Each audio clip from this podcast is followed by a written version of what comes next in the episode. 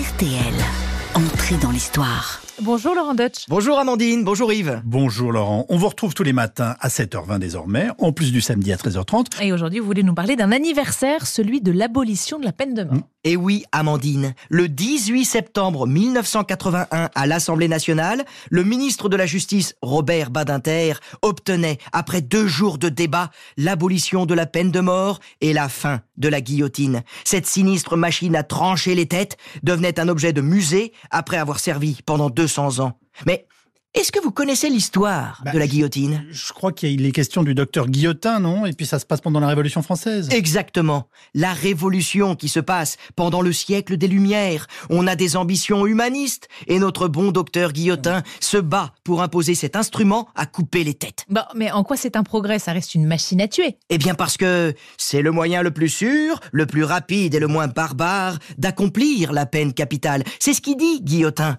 Avec ma machine, je vous fais sauter la tête en un clin d'œil. Le patient n'a même pas le temps de ressentir une légère sensation de fraîcheur dans la nuque. Ah, le gars, c'était un super V R P.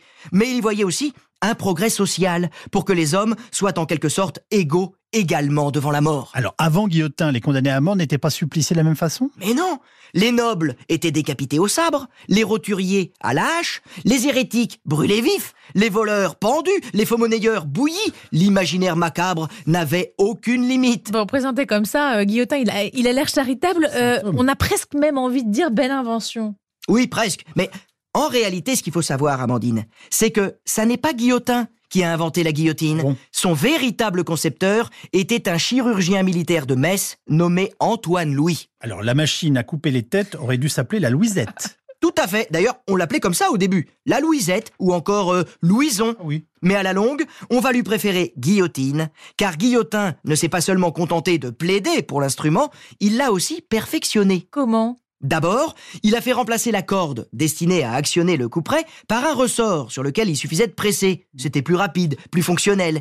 Et ensuite, en faisant des essais sur des moutons, il a constaté qu'une lame en biseau était plus efficace qu'une lame droite ou arrondie.